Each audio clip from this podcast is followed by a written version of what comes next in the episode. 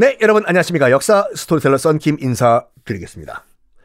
어, 아우랑제부가요. 일단 그 문바이를 거점으로 한 힌두교 저항군들과 얼마나 싸웠냐면 무려 27년 동안 싸워요. 일단은 아우랑제부와 아우랑제부가 그러니까 죽기 전까지 계속 이 문바이를 거점으로 한 힌두교도 군, 두, 군들과 싸우다가 죽은 거예요. 그러니까 점점 늙어가요. 황제인 아우랑제부. 늙겠죠. 저 썬킴도 늙어 가는데 슬퍼요. 아이고, 아이고, 어이고 환갑, 칠순잔치. 저것들 문바이를 거점으로 한 저기 저 걔는 아직도 100기 안 들었냐? 네, 황제폐야. 아직까지 100기 안 들었는데요. 내 나이 80. 아이고, 이제 80 하나, 82, 83. 아이고, 야, 어이구. 그래서 문바이와 전쟁을 하던 88세 때 아직까지 문바이와 전쟁을 하던 아그 아우랑 제부가 야 전쟁 끝나는 거 못 보고 내가 죽는구나.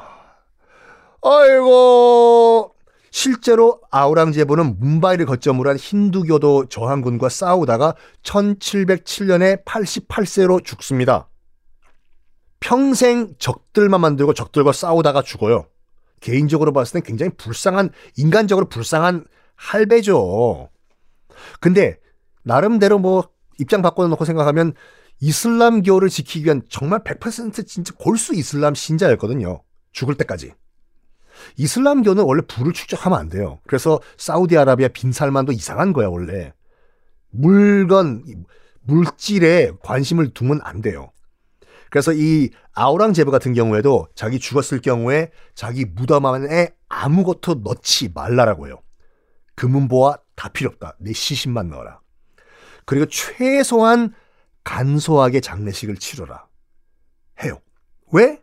원래 각 종교마다 약간 나이롱 신자들이 많거든요. 원래 독실한 이슬람 신자라고 하면은 정말 물질에 관련된 욕심이 없어야 돼요. 자, 어쨌든 이 아우랑제부가 죽습니다. 죽기 전에 후회를 해요. 아들을 불러놓고 유언 아닌 유언 같은 비슷한 말을 합니다. 지금 와서 이런 말 하면 뭐예요? 아우랑제부의 유언이 뭔지 아십니까? 아들아, 일로 와봐. 네, 아버지. 이건 아우랑제부가 실제 했던 발언 그대로예요. 내가 살면서 참 융통성이 없었다. 백성들 생각 안 하고 전쟁만 했다. 그리고 내가 다른 신들, 다른 신들을 너무 박 해했다. 죽어서 벌 받을 것 같다. 가 아우랑제부의 마지막 유언이었어요. 그래서 지금도 아마 인터넷 검색하면 나올 거예요. 늙어 죽기 전에 알라신한테 무릎 꿇고 기도하고 있는 할아버지 아우랑제부 그림이 있거든요. 그 기도하면서 후회를 한 거예요, 이게. 저는 이걸 여중, 이 중에서 가장 안타까운 게 이거라니까요. 살면서 참 융통성이 없었다.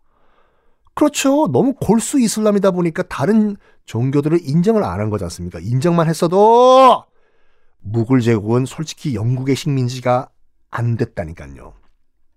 어쨌든 인도 역사에서는요. 지금 인도 역사 하고 있지만 인도 역사에서는 힌두교를 단합한 폭군, 무굴 제국을 멸망시킨 폭군으로 기록을 하고 있어요. 아우랑제부가. 그 인도 뉴딜리에 가면요. 그 아우랑제부로 란 길이 있었거든요. 우리도 서울의 충무로, 을지로 있잖아요.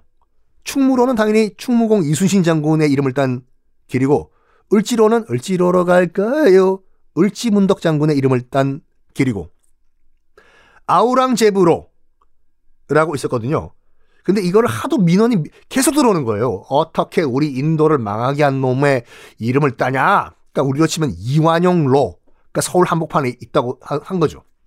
그래가지고 하도 없애라 없애라 없애라가 하니까 2016년도에 아예 그냥 이 이름을 없애버려요. 아우랑제부로. 그래서 2016년 이전에 그러니까 저를 포함해가지고 인도 여행 갔다 오신 분들은 아우랑제부로를 봤지만 지금 가면 없다고 해요. 없애버렸어요. 자, 아, 이제 무굴 제국 멸망의 결정타가 등장을 합니다. 바로 아 영국이 인도로 진출하기 시작을 한 거예요. 아, 여러분 인도에 포르투갈이 제일 먼저 왔다는 건 여러 번 강조해드렸기 때문에 아시죠? 1498년도에 포르투갈이 뭐 찾으러 인도에 왔다? 아주! 호주! 호주 찾으러. 기억이 안 나시는 분들은 십자군 전쟁뿐만 아니라 여러 편에서 제가 말씀드렸는데 다시 한번 복습하시기 바랍니다. 어쨌든 인도 우리가 지금 먹는 후추 있잖아요. 오뚜기 후추 드- 등등등. 후추의 원산지가 인도의 남부예요. 전 세계 모든 후추는 다 인도 남부에서 시작을 했어요. 그거 찾으러 포르투갈인들이 인도 남부에 도착을 했다. 1498년. 말씀드렸지 않습니까? 그 당시에 저- 요 때를 보면요. 영국은 유럽에서 제일 못 사는 나라가 어디였게요? 1900, 1498년, 1500년 요때. 그리고 뭐 지금 이 아우랑제부가 통치를 하고 있던 요때. 유럽에서 제일 못 사는 나라는 영국이었어요. 놀랍게도. 제일 잘 사는 나라는 스페인과 포르투갈이었어. 왜? 얼떨결에 대항해 시대들을 해가지고 세계 곳곳에 식민지를 만들었네? 특히 시- 스페인 같은 경우에는 남미에서 엄청난 규모의 은 광산을 발견했네? 거기서 은 다 캐가지고 스페인으로 갖고 왔네? 갑자기 부자 나라가 됐어요. 스페인과 포르투갈. 포르투갈도 브라질 식민지로 만들고 마카오 식민지로 만들고 인도 남부 식민지로 만들고 이런 식으로. 근데 영국은요. 요때만 하더라도 나중에 뭐 대영 제국으로 뭐 입장 바뀌게 되지만 나라가 그냥 거지였어요, 진짜. 거지요. 그냥 섬나라 거지.